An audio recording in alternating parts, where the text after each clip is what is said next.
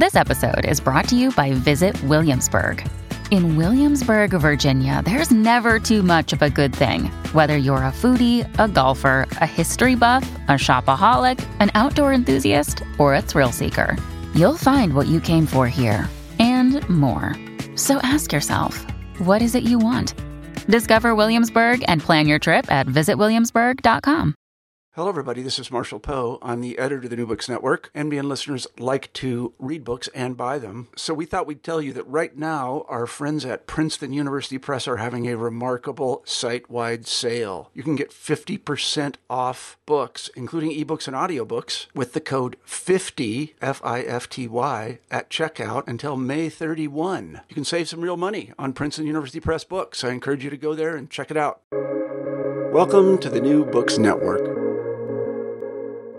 Hello, everyone, and welcome to New Books in Anthropology, a channel on the New Books Network.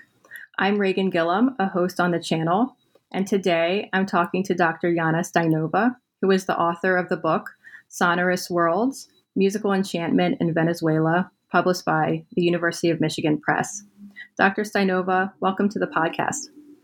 Thank you so much for having me. Yeah, thanks so much for coming to talk about your book. Um, and so, your book is an ethnography of El Sistema, which is the largest, uh, which is a large-scale classical music education program in Venezuela. So, how did you come to write this book? And can you tell us about yourself, your background, and what sparked your interest in classical music in Venezuela? Um, thank you for this question. Um, so, uh, the roots of my inspiration for writing this book uh, lie in my uh, childhood. I was born in uh, Bulgaria on the eve of the re- revolutions that brought about the communi- uh, the fall of communism uh, in Eastern Europe. And one of my earliest memories of is of um, standing on the balcony of my childhood home and uh, looking over uh, the uh, the usually busy boulevard that was uh, uh, uh, suddenly overflowing with thousands of people protesting the communist regime. And what struck me about these protests was the artistic practice that um, that that defined them in some way. Um, so I, I remember uh, people pushing a, a, piano down the street and somebody playing uh, the music, the the song "Winds of uh, Change" by the Scorpions. Um, and, and, this uh, early uh, childhood uh, memory of, of revolution, of rebellion against a repressive uh, Uh, government uh, and my own uh, life that was marked uh, by uh, this political transition was was one of the the points of inspiration for for doing field work in Venezuela, a country that also defined itself as socialist. Um, I also played the piano throughout my childhood and um, and, and, to this day um, and um, the, the hour of playing music uh, every day structured my my life um, it it, it uh, uh, transformed how uh, I, I, experienced uh, my my everyday uh, and when I was 11 I also started playing the flute. So music was classical music was an important part of my life. And though I did not become a professional musician my my fascination and passion for music remained um, and uh, so then, uh, years later, uh, when I uh, was a college student uh, at Mount Holyoke and I uh, did study abroad in Chile, I became interested in um, the, the, place of poetry uh, during the Chilean dictatorship and in the transition uh, to democracy. Uh, in Chile, I found uh, another uh, big political transition from the Pinochet dictatorship uh, to democracy in the country that took place roughly around the same time that the, the big political transition in Bulgaria took place. So I met people of my own generation whose lives were similarly marked by by political uh, change.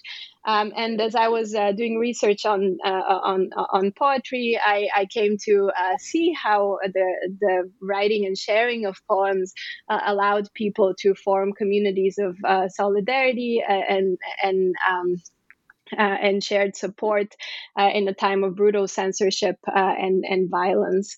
Um, and uh, at the time, I was not as interested in doing a, a literary analysis of, of the poems, uh, but rather to talk uh, to people, uh, uh, both the poets who wrote the poems, but also the people uh, for whom these poems were important. so, without realizing it at the time, I was already doing anthropological research through my interviews. Um, and I, I then began graduate school in anthropology, still thinking about doing research with Venezuela, uh, with Chilean uh, poets. Uh, but in my first year of the graduate program, I heard about this classical music program um, in in Venezuela called El Sistema, which brings music to young people on the urban margins. Um, and I was immediately uh, fascinated uh, by by this idea, uh, the idea of challenging the elitist status of, of classical music by Uh, through the practice uh, uh, at the urban margins uh, and and my interest in artistic uh, practice and political uh, change in Latin America, which was born in Chile, became transposed to to Venezuela, and so I was overcome by an uncharacteristic for me certainty, and I got on a plane uh, to Venezuela um, to to study this uh, music program, which became the uh, object of my dissertation research and uh, subsequently the book that I'm talking about today. That's so interesting. I love that how you described it as this uncharacteristic certainty, and um, and you got on the plane and, and off you went. Um, that's so that's that's really moving. Um, and so I guess then the next question, I guess, is how can you orient us to the uh, the classical education program that you just talked about, um, El Sistema in Venezuela, and you just said it brings classical music to youth on the on the urban margins. And so, you, can you tell us about that? What what is it? Um, how does it work? How is it organized? And and in the book, you focus really kind of on the musicians of El Sistema. And so, I wondered how you came to that idea to focus on sort of just the musicians and not necessarily as sort of a, an ethnography of El Sistema as a larger organization? Uh, yes, thanks for this question. El Sistema was uh, uh, is a Venezuelan initiative that brings uh, free classical music and instruments uh, to uh, what is now over a million young people all over the country. Um, and it was formed in 1975 by economist and musician Jose Antonio uh, Abreu, uh, a, a, prominent political figure in, in Venezuelan uh, life at the time. Um, he had this vision uh, for uh, bringing uh, classical music to a wider audience and found strategic ways of, of gaining state support from the oil rich Venezuelan state to support his vision. what um, uh, characterizes El Sistema is that it's survived seven different changes in government uh, from 1975 to, to this very day.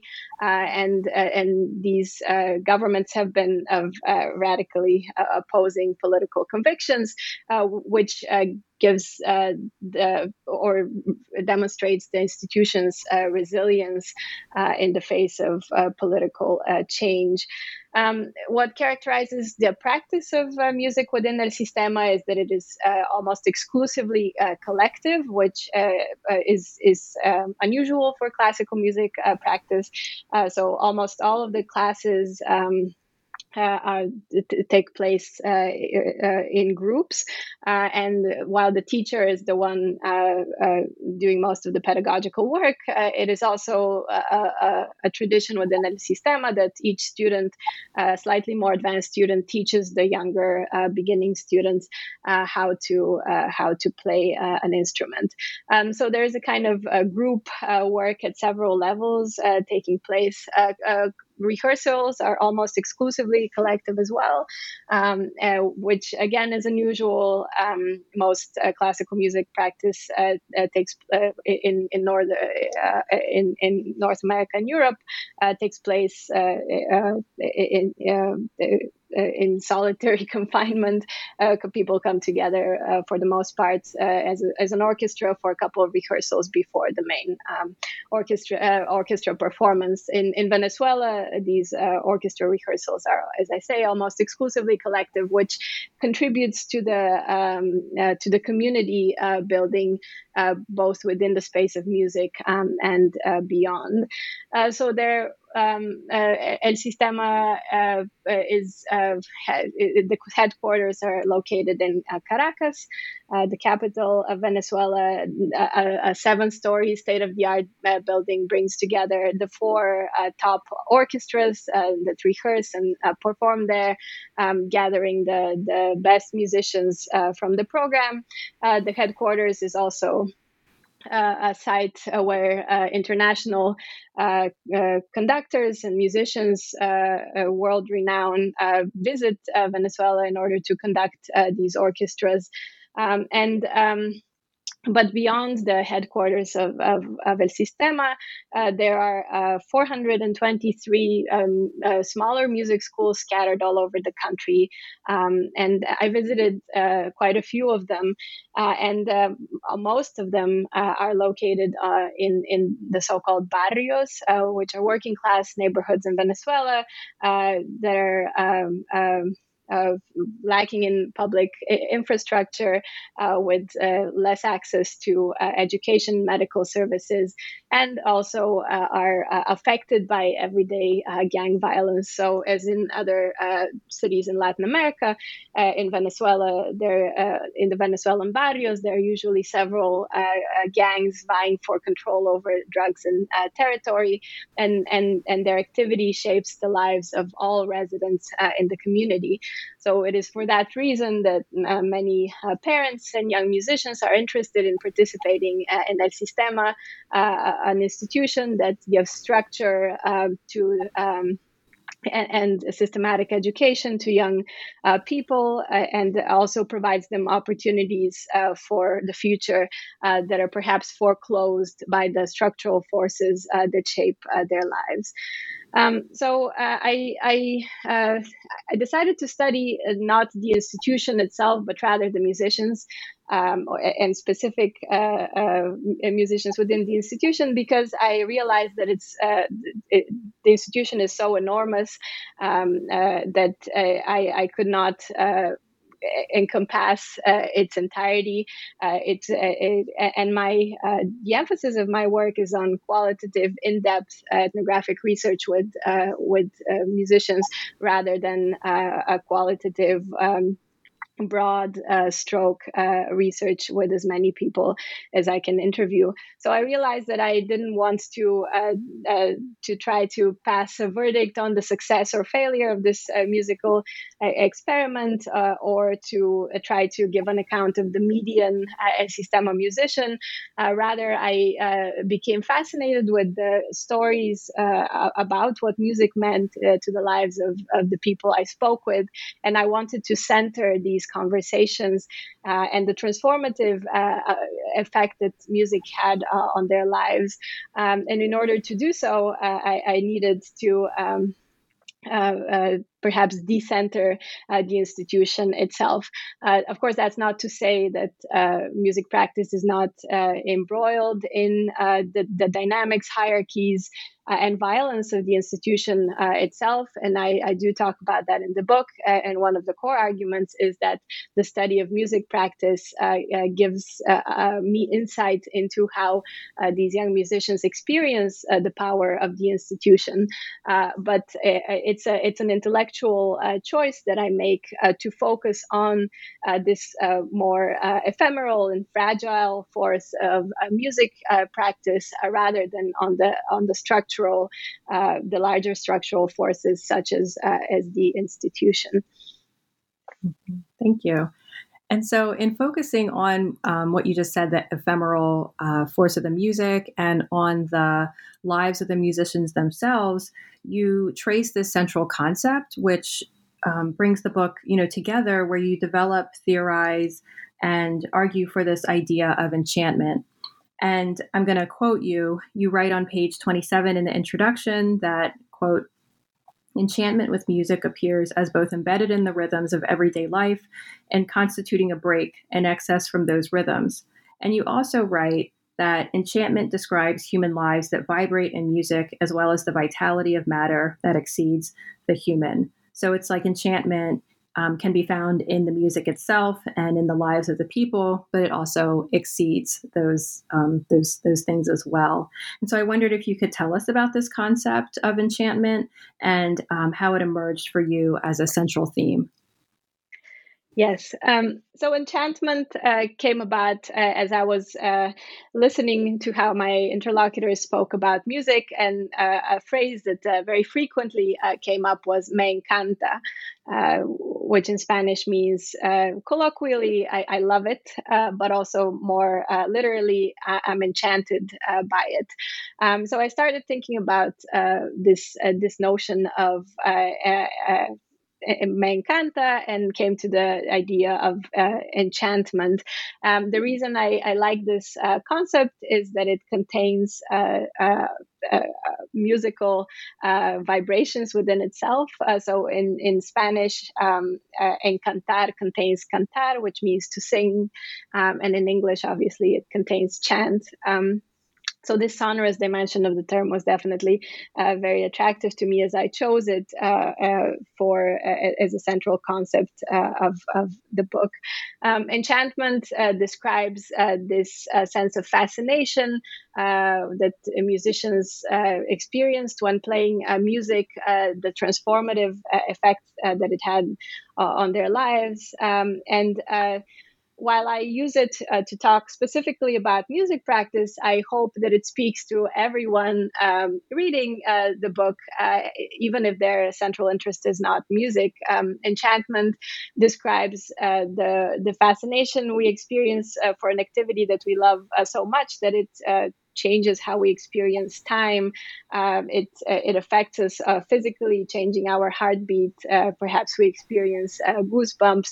Uh, and uh, um, what is um, central about how I think about enchantment is that it is usually a collective activity, so taking place in a group, which is in, in, the context of um, my research is, is the orchestra um, usually. but rather than think about it as a, a, a bolt of lightning uh, that strikes us um, unpredictably, um, I, I, think about enchantment as rooted in everyday practices and labor uh, which are oftentimes, uh, uh, you know, drudgery, struggle, pure discipline, and very uninspiring um, at times. So music practice is a lot of times about developing skills and technique, which is has to do with a lot of repetition and study, um, and only rarely in times of perhaps performance and specifically collective performance does it lead to um, enchantment.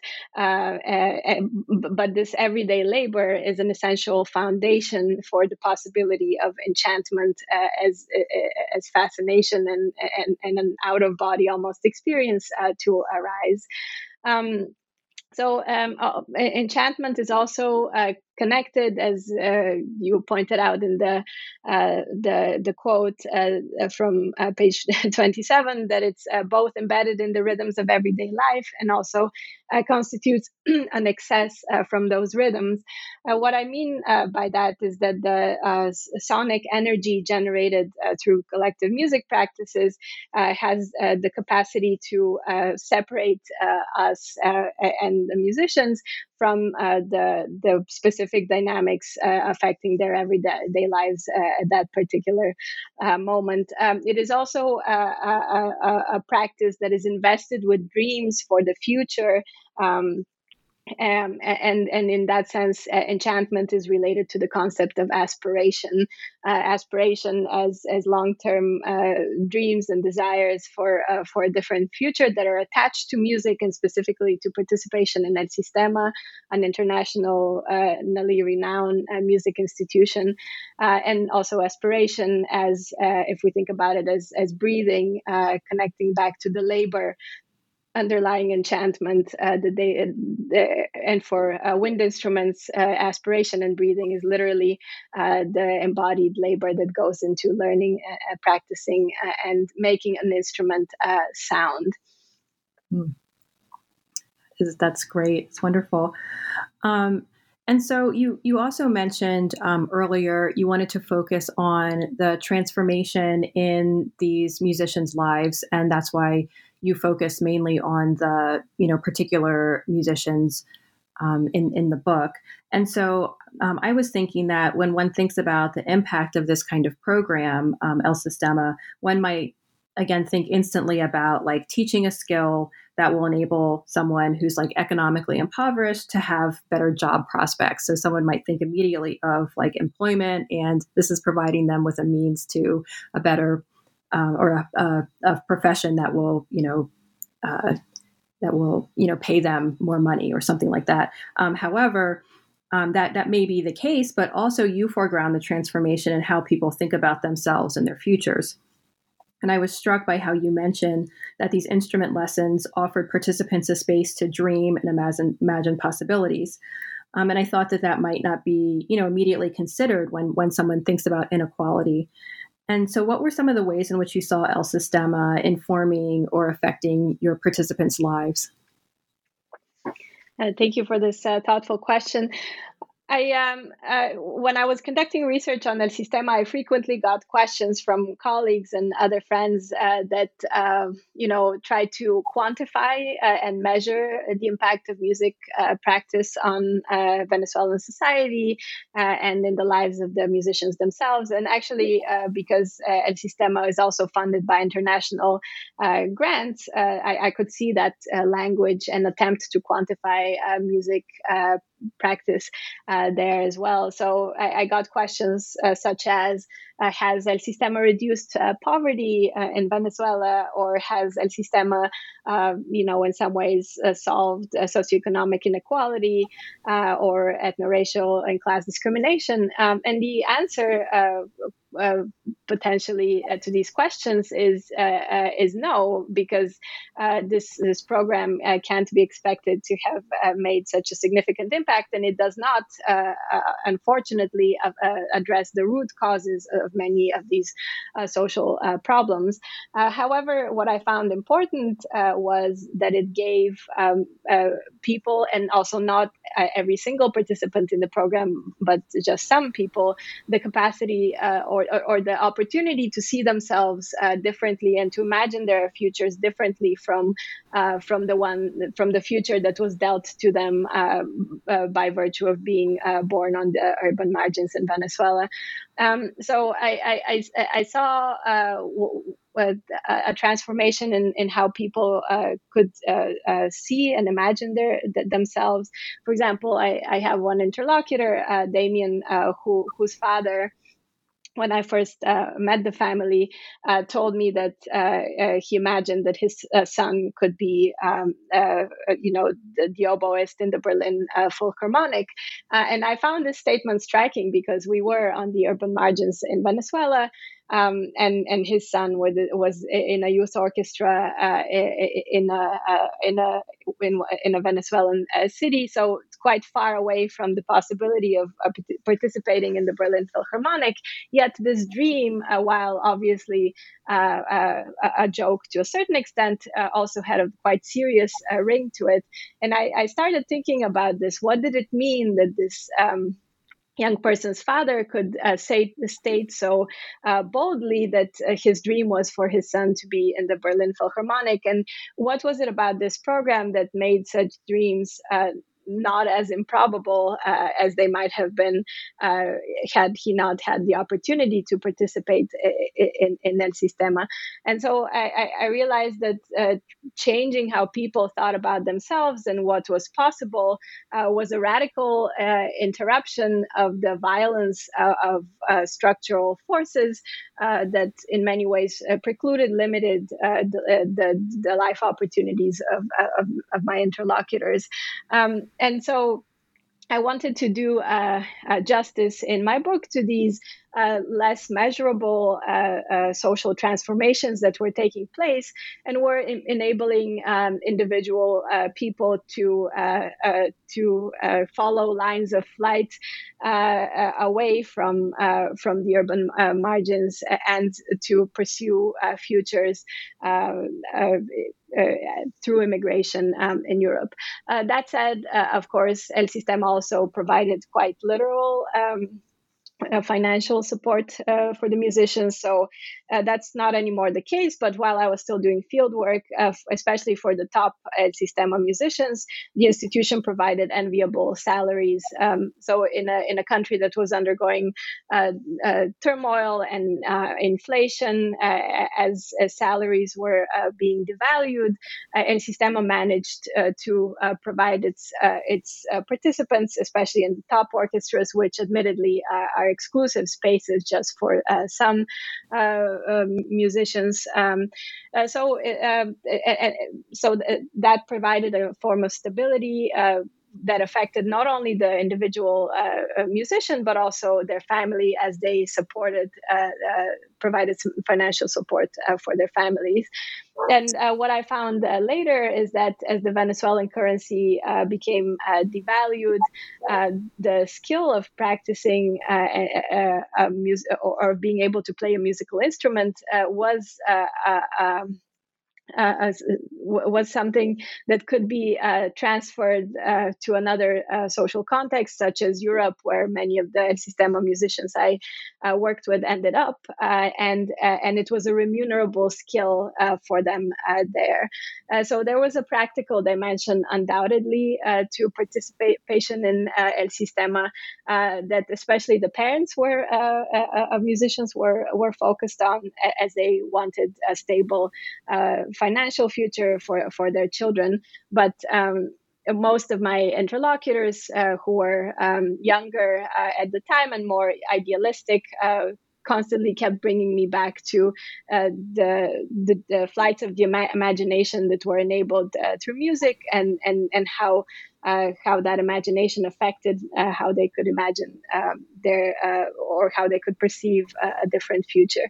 So so that was. Um, uh, something that I really wanted to center uh, in my research, and to and to say that even if we uh, cannot uh, measure the the uh, social uh, impact of, of, these processes, that didn't make them any less um, meaningful and radically transformative of of these people's lives. And in terms of uh, the, the collective effort, uh, the, uh, El Sistema built communities uh, between uh, in, a fragmented and polarized society where communities where there previously was none such community and and that would be very improbable uh, given the fragmentation of society. So, the mere fact that uh, such communities could take place, uh, even for a moment, even if they were not um, uh, stable uh, entities, or even if they did not address the root causes of inequality uh, and polarization, it, it, enabled a different vision of the future, which also has p- political potential in, in and of itself. And so I think you um, mentioned this that El Sistema was supported by the by the state, by the socialist state in Venezuela. And throughout the book, you maintain or, or you reference uh, Fernando Coronil. Um, and I, I, bring him up because he was a well known anthropologist and um, also a, a, researcher of, of Venezuela. And he has this idea of the magical state in Venezuela. Um, but I use that also as a, a, way to ask the question of um, what conclusions that did you find about the role of the state in, in El Sistema? So the concept of enchantment, in addition to doing justice to these um, uh, artistic uh, energies and, and, musical sonorities that uh, are transformative of, of lives uh, and futures, uh, also uh, uh, explains uh, and, and, and, and illustrates uh, how the power of the Venezuelan uh, state functions. So, um, enchantment uh, is to, to be able to enchant someone means to have power over them, to, to, to, exercise power over them. Um, and so, I think about how the Venezuelan state, which um, sponsors El Sistema, summoned music, the effective power of music to affect uh, its uh, audiences uh, and in order to advance its own political aims. So, El Sistema orchestras were frequently summoned to perform at large state events. Um, um, and and and in those moments, I started uh, thinking about uh, how how much uh, uh, music uh, participated in supporting uh, the, the, the power of the Venezuelan state. And here's where uh, Fernando Coronil's uh, notion of of magic, of state magic, um, comes into play. Enchantment is, in a way, the enchantment of music is, in a way, an instance of such state magic. So Coronil talks about how the oil-rich Venezuelan state has enabled the leaders of the country to emerge as magnanimous uh, sorcerers uh, that. Uh, with the enormous oil wealth, um, managed to summon visions of the future, promises of modernity and progress that that are spectacular, that that um, um, uh, that enchant uh, their audiences. Uh, what is specific about this form of enchantment uh, of state magic is that uh, it is uh, very convincing in moments uh, of oil boom. Uh, however, uh, once oil prices drop and there is an economic crisis in the country, people suddenly realize that their previous fascination with the state and its promises of, of progress was, was actually uh, an illusion. Uh, so I started thinking about that uh, process uh, uh as it took place uh, through enchantment. Uh, I asked of my own research, did enchantment lead the same fate as state magic in moments of financial crisis and disillusionment? Did people think of their previous enchantments as, as false, as an illusion? Um, so I began to investigate this. Um, this question. And um, I realized that even though El Sistema was founded in 1975, a moment of oil boom, uh, it did not uh, collapse uh, together with other uh, similar state projects uh, once uh, the country ran into financial crisis in the 80s and 90s. And um, this institutional resilience, perhaps we can attribute to the strategic maneuvering of, of, the, uh, of the institution's leader, uh, Jose Antonio Abreu. But I also think that there's something um, else uh, to this story. Um, I, uh, enchantment is, is not. Um, a simple uh, fascination with uh, a passive fascination with a, a state uh, and its its magic. Uh, it, it is very much invested with uh, the the labor and um, the the dreams of musicians uh, who participate in these uh, uh, uh performances of, uh, of magic uh, and state magic and enchantment. so I, I, realized that people could not afford to discard their previous enchantments and call them false and an illusion because they were very much permeated by by their their dreams, by their labor. and as I spoke to my interlocutors and quite directly asked them whether they they found found that um, their previous enchantment was an, an illusion, even uh, let's say after disappointment with the institution or with the state after political uh, collapse, they they almost uh, uh unanimously answered that no, they did not find that their previous enchantments were were an illusion. And in that sense, I find that there's a kind of continuity um, in, in enchantment that uh, sheds light on the agentive uh, role of the musicians uh, in, in, in these spectacles of uh, state magic. And in studying uh, concerts where uh, the musicians performed for the state under the banners and political slogans of the state, I, um, I, I, studied, I, I interviewed musicians afterwards to ask them how they experienced these concerts. And I, I was wondering, did they simply uh, think of music as completely subjected to uh, the aims of the state, and and they, uh, they, they usually answered no that these uh, musical experiences were um, quite varied uh, and and had more to do with the beauty of the music uh, being played or the collective energy that was being uh, generated. And this energy uh, uh, generated an excess uh, went beyond the aims and intentions of the state. And and and that's something that I learned from the concept of enchantment and and and and and something that it, it uh, allowed me to hold a space for in my writing. Mm-hmm.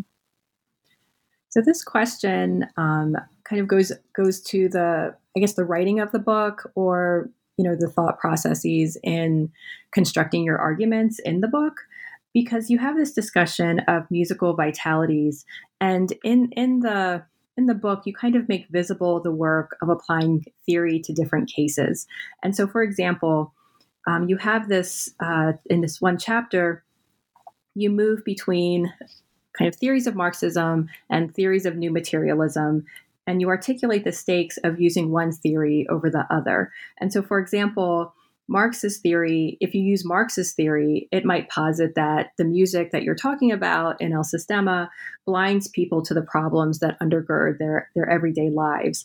However, if you use the new materialism theory, this opens up and enables you to closely describe the role of music in in your participants' lives. But you include that in the text, like the stakes of choosing um, or using one theory over another. And I thought that was really interesting because many times as as writers and anthropologists, we make our theoretical decisions, we pick our um, theories in a way, and then we we go with it. But you kind of provide this backstage thinking into the implications of using one theory over another. And so I wondered why was it important for you to, to stage this movement between one theory and another and you know and articulate the stakes between making these choices. Thank you for this question. Um, I um, came to the uh, uh, so uh, when I was in doing my fieldwork in Venezuela, I would uh, speak to the musicians and ask them uh, what they uh, how would they would describe music, and uh, um, many times they would say uh, that speak of music and magic in the same breath. Uh, they would tell me that music is magical; it has such power over people's lives. it has transformed them and and their ideas for the future. Um, so I they, they also spoke of music as going beyond words, uh, as as musical experience ha- having such deep emotional impact on them uh, that uh, it was hard to translate uh, that experience into words. And I. Um, as, as someone who uh, had similar experiences with music uh, as a very young anthropologist uh, myself in my first forays of fieldwork, I, I took these statements seriously and I went uh, back uh, to my graduate uh, program and in conversations with mentors, I tried to share these ideas about uh, music as magic. Uh, and I was told uh, that I, I could not believe in that magic myself as a serious researcher. I could think about why people might come to think of music as magical. I could, and I could also not literally believe that the music was beyond words because linguistic anthropology teaches us that as people born in linguistically uh, uh, mediated environments, there is no no such experience as beyond uh, words. Everything, even uh, even those experiences, are in some ways mediated by words. Um, so um, specifically in thinking about music as as as, magical, uh, I was uh, told uh, rightly by my mentors that if we think about um, uh, Karl Marx's uh, notion of commodity fetishism, um, uh, the thinking of music as an independent agent would obscure relationships of exploitation uh, that un- underlie these. Um, these these processes of the aliveness, supposed aliveness of, of music. So um, in, in, in being um, you know stimulated to analyze my interlocutors uh, words from a distance uh, and and, and uh, refract them through a theoretical framework i felt uncomfortable because i uh, i realized that it was a, a, kind of condescending attitude towards my interlocutors uh, words to to uh, for me to be uh, the one who saw more clearly the relations of exploitation in which they themselves uh, were immersed. And as I was searching for ways uh, to uh, do more justice uh, to the to their description of music as magical, I came to um, theories of new materialism, uh, a strand in philosophy uh, that thinks about the vitality and agency of matter that exceeds uh, the human.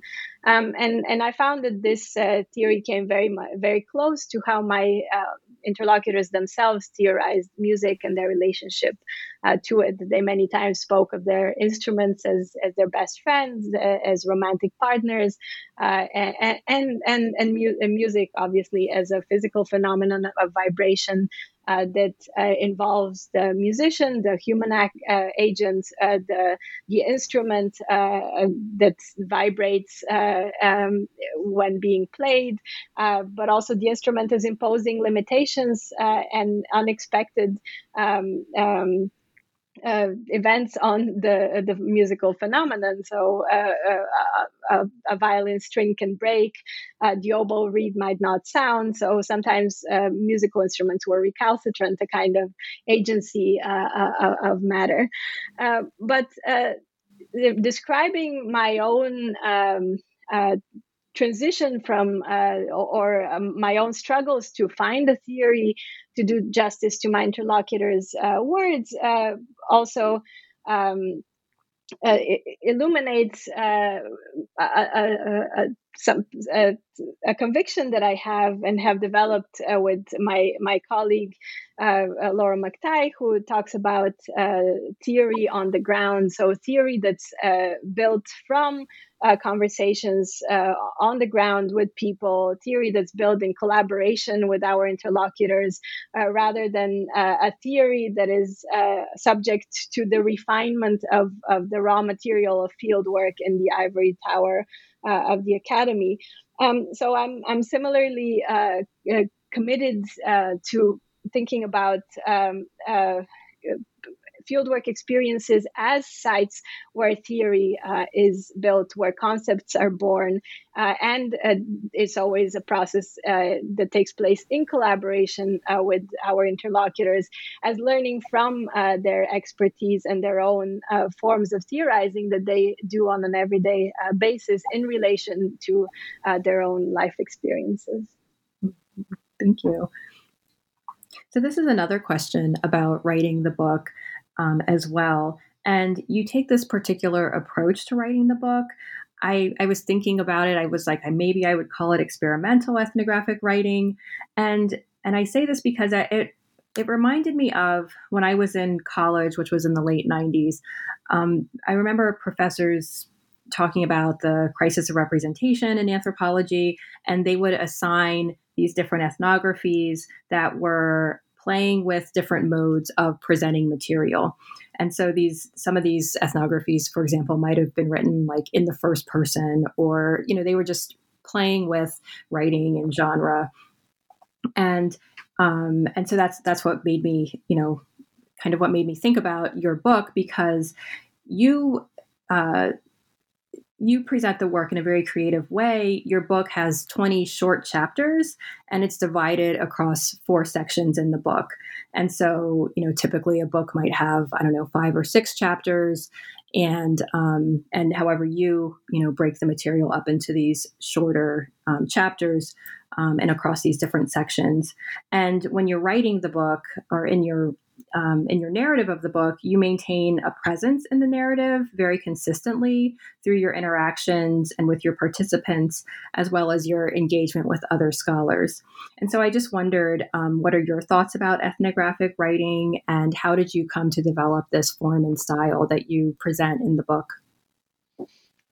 Uh, thank you. Um, so, as I uh, started writing uh, the book, I had the privilege of uh, um, uh, doing this uh, three year postdoc at the Society of Fellows at Dartmouth College, and I had a lot of time on my hands, even as I was facing the precarity of the academic job market. but I was also lucky in in that I found at Dartmouth uh, several uh, mentors, uh, such as uh, Sienna Craig, uh, who, who writes uh, ethnographic fiction in addition to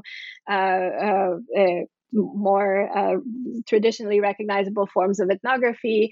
Uh, Ted Levin, an ethnomusicologist, uh, and uh, Will Will Cheng, who's also the series editor of my book, um, and and through uh, engagement with these scholars who gave me um, the the the the encouragement, uh, but also the the power to believe in in in in the process of looking for my own ethnographic voice.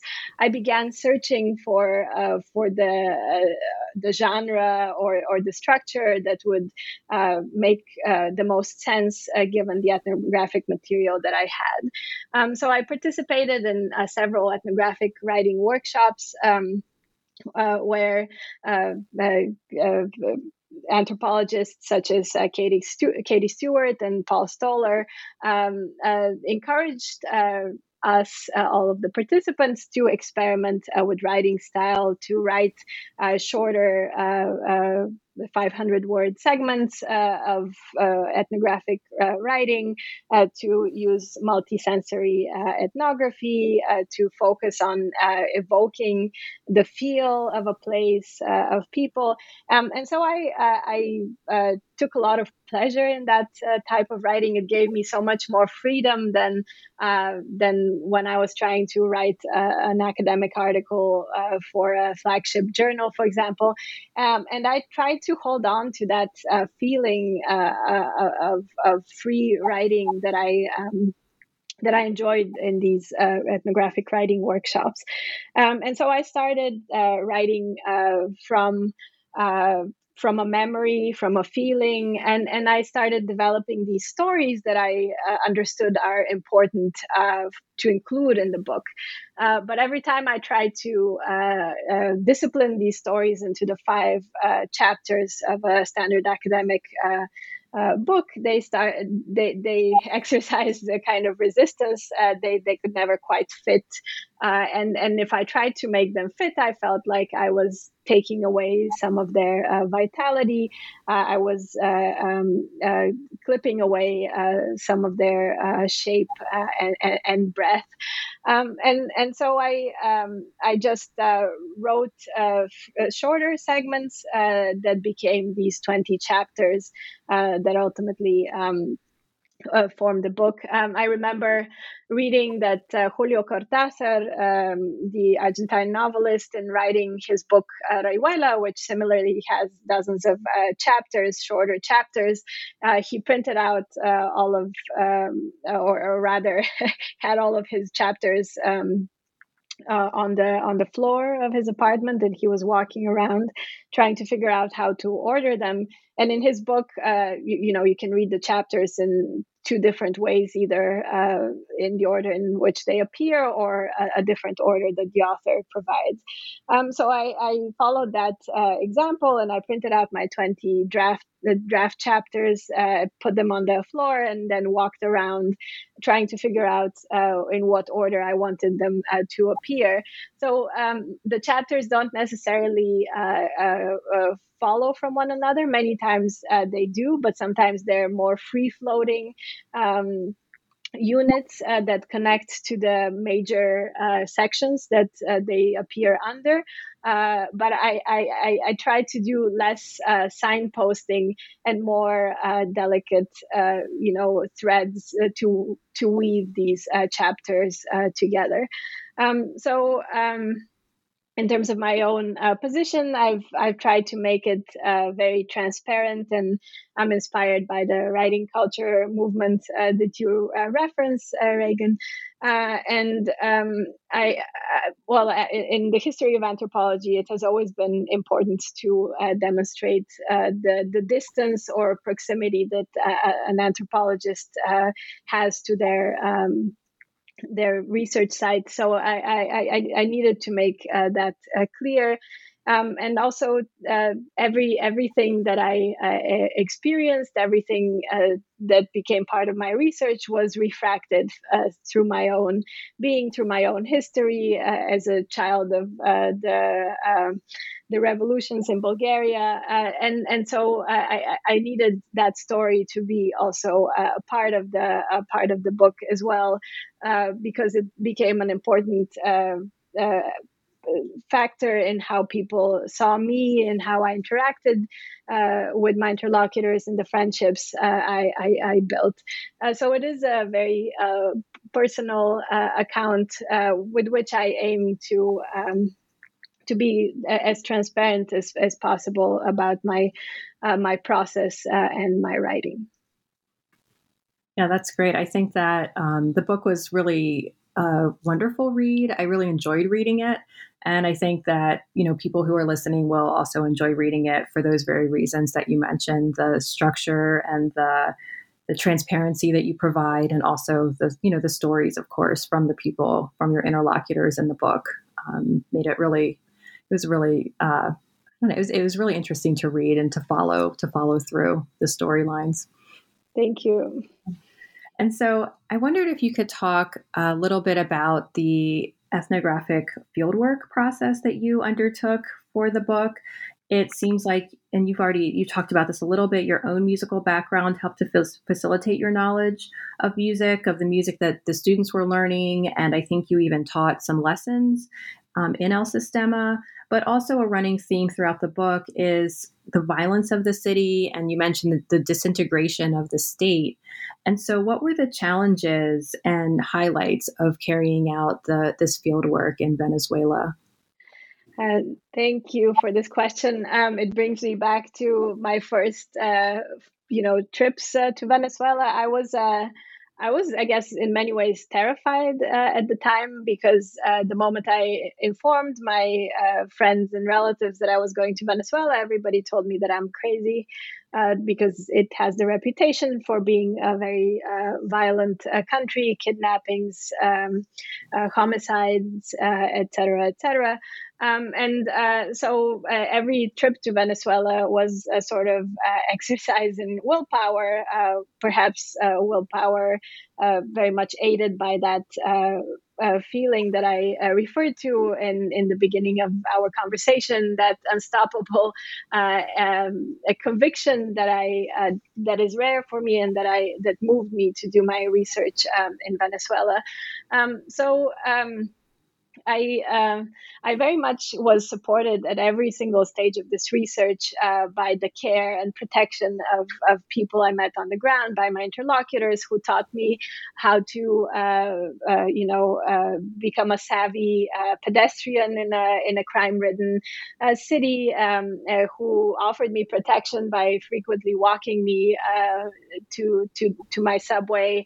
and checking in later by text uh, whether I, I, got home. So I, um, on the one hand, uh, you know, uh, feared the violence uh, in the city, and I was robbed a few times, but also precisely because of, of, the precariousness um, of of the Venezuelan context at the time of my fieldwork, I also enjoyed incredible generosity and care from uh, from my interlocutors, uh, and this has been an important um, part of my fieldwork and perhaps what uh, led to the consolidation of friendships uh, with my interlocutors that are uh, alive to this very day and are as significant as any other ones I have made um, in my life. Um, as you as you mentioned, um, my ability to, pl- to play music together with my interlocutors was also really important, uh, precisely for the reason that I, I uh, discussed uh,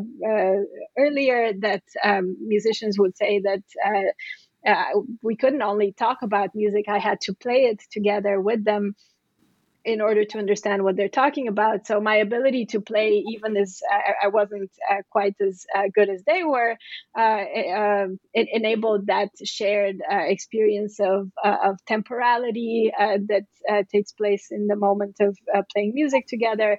That collaboration between the accompaniment I provided and and their solo performances. Um, and uh, in the in the in the case of teaching uh, music, it was uh, my opportunity to uh, give back to the community um, uh, some of uh, of the of the generosity I had um, received from them. So. Um, and in terms of the violence, I guess I keep coming back to that question um, recently. Uh, and uh, when I was younger and doing my research there, I was uh, constantly afraid and thought uh, that I, um, you know, am in a very vulnerable position, which perhaps uh, I was. But in reality, everyday violence affects the most uh, young young men of color on the urban margins. Um, who are the victims and perpetrators of of, of, of this violence, and it affects less, you know, privileged researchers uh, such as myself. So um, I, I, have uh, put less of an emphasis more recently uh, in thinking about my own uh, vulnerability uh, and, of course, uh, emphasizing the fact that I always had a way um, to leave the country in, in, in the moment if, if, such political turmoil occurred that it wouldn't be unsafe for me to be there anymore, um, and that I um, enjoyed the protection of my uh, of, of, of, my uh, status uh, and and also I, I never uh, lived in the barrios uh, themselves. I, I decided that this was too much of a um, of a risk for me uh, at the time, even though I spent lots of time uh, there and I spent uh, uh, uh, uh weekends sometimes with my, with my interlocutors' families. I, for the most part, lived um, in in a middle class neighborhood of Caracas, which provided relative stability for me in this context as I was doing research on my own. Mm-hmm.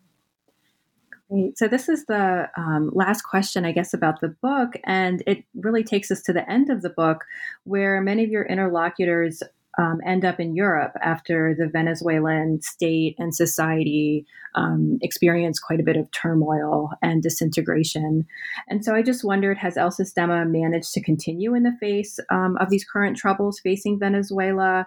And I also wondered um, in light of this, you know, this current situation, does that increase the stakes of writing about this kind of program when you did? I thought, I thought in a way your ethnography captures, you know, the spirit of this uh, of this program, you know, at this particular time. And that's not to say that the spirit doesn't continue, but I thought in light of what's going on, it might increase the, the, the stakes of writing about these kinds of interventions. Um, thank you. Uh, yes, it's been very um, uh, hard to uh, witness uh, from a distance uh, the collapse of uh, Venezuela currently taking place. So um, there's a humanitarian crisis, very much exacerbated by the COVID pandemic, um, and um, in a moment when people are struggling to find uh, food and and and basic uh, uh, care, uh, it's it's hard to imagine uh, the functioning of a, a classical music uh, program. El Sistema still exists. I haven't been in Venezuela for a long time, but my the, the interlocutors who are still there tell me uh, about uh, events uh, taking place.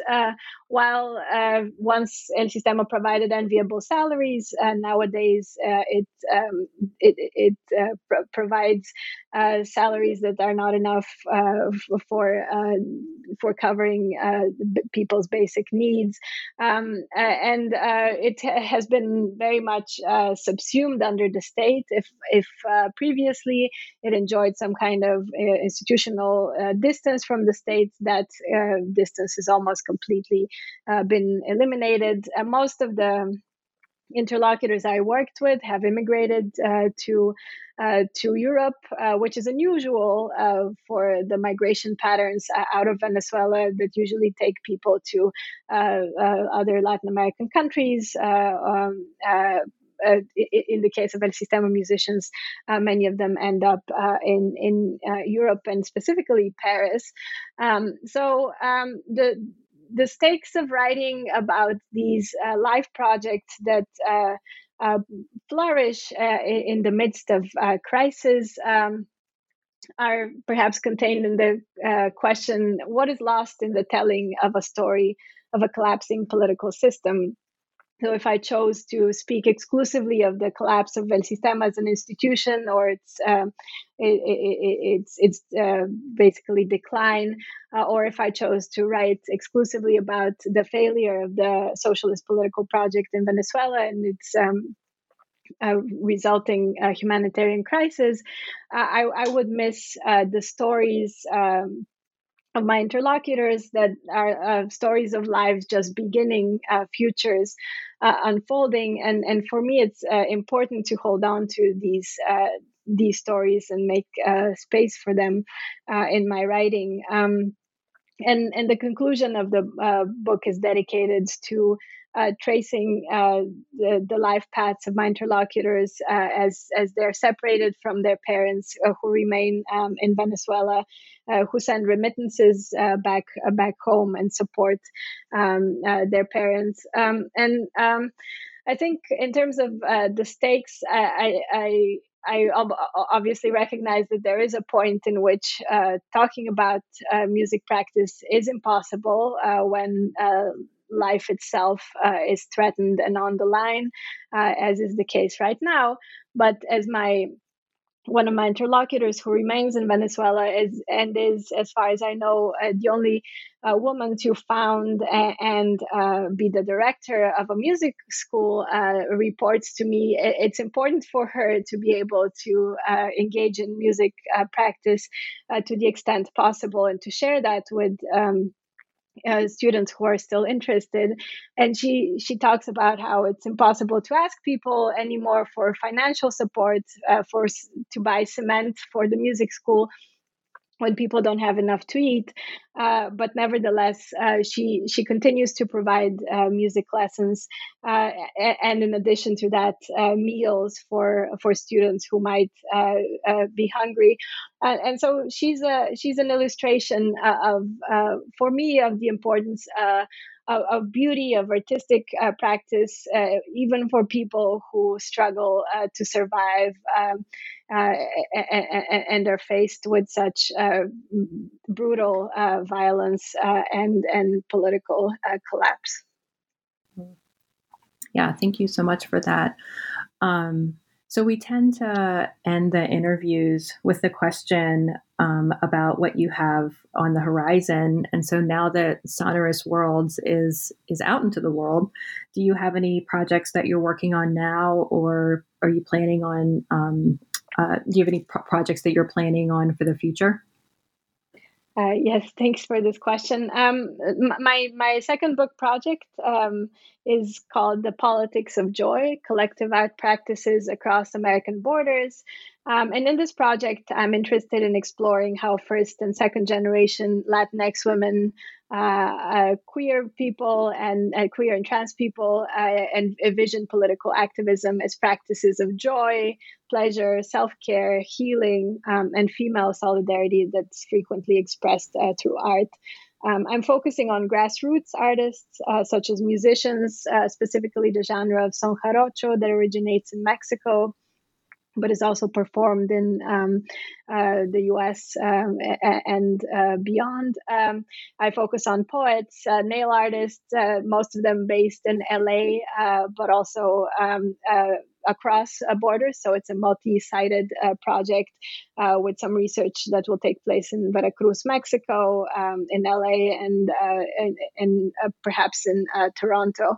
Um, so I'm interested in how people summon art to voice their right to exist and even flourish um, in oppressive contexts. And uh, this fieldwork has been uh, interrupted uh, by the pandemic. I've had to focus almost exclusively on uh, social media research through Instagram and Twitter, but I'm hope, uh, hoping to uh, recommence it this summer. Well, that is fascinating, and um, wishing you the best on your, you know, continuing that kind that research. Um, so thank you so much. I've been speaking with Dr. Yana Stainova, the author of Sonorous Worlds, Musical Enchantment in Venezuela, published by the University of Michigan Press. Thank you so much for writing this book and for sharing it with us here on the podcast. Thank you so much for the invitation and the thoughtful questions, Reagan.